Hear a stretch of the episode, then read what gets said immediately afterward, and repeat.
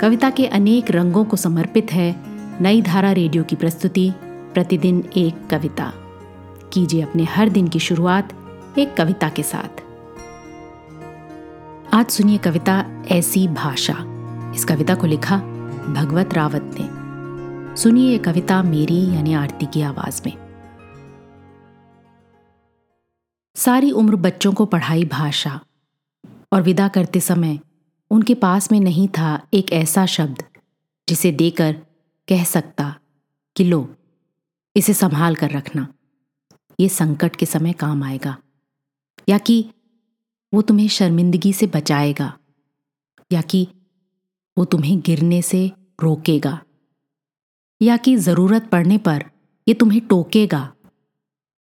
या कि तुम इसके सहारे किसी भी नीचता का सामना कर सकोगे। या इतना ही कि कभी कभी तुम इससे अपना खालीपन भर सकोगे।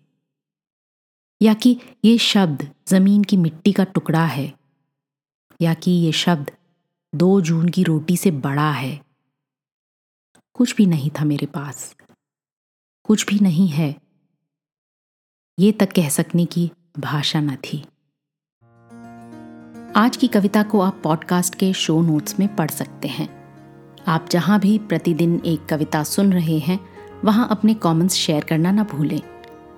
अगर आप चाहते हैं कि नई धारा रेडियो की ये प्रस्तुति हर सुबह आपके व्हाट्सएप पर आ जाए तो हमें इस नंबर पर मैसेज भेजें। Seven four two eight seven seven five three seven six कल एक और कविता के साथ फिर मिलेंगे।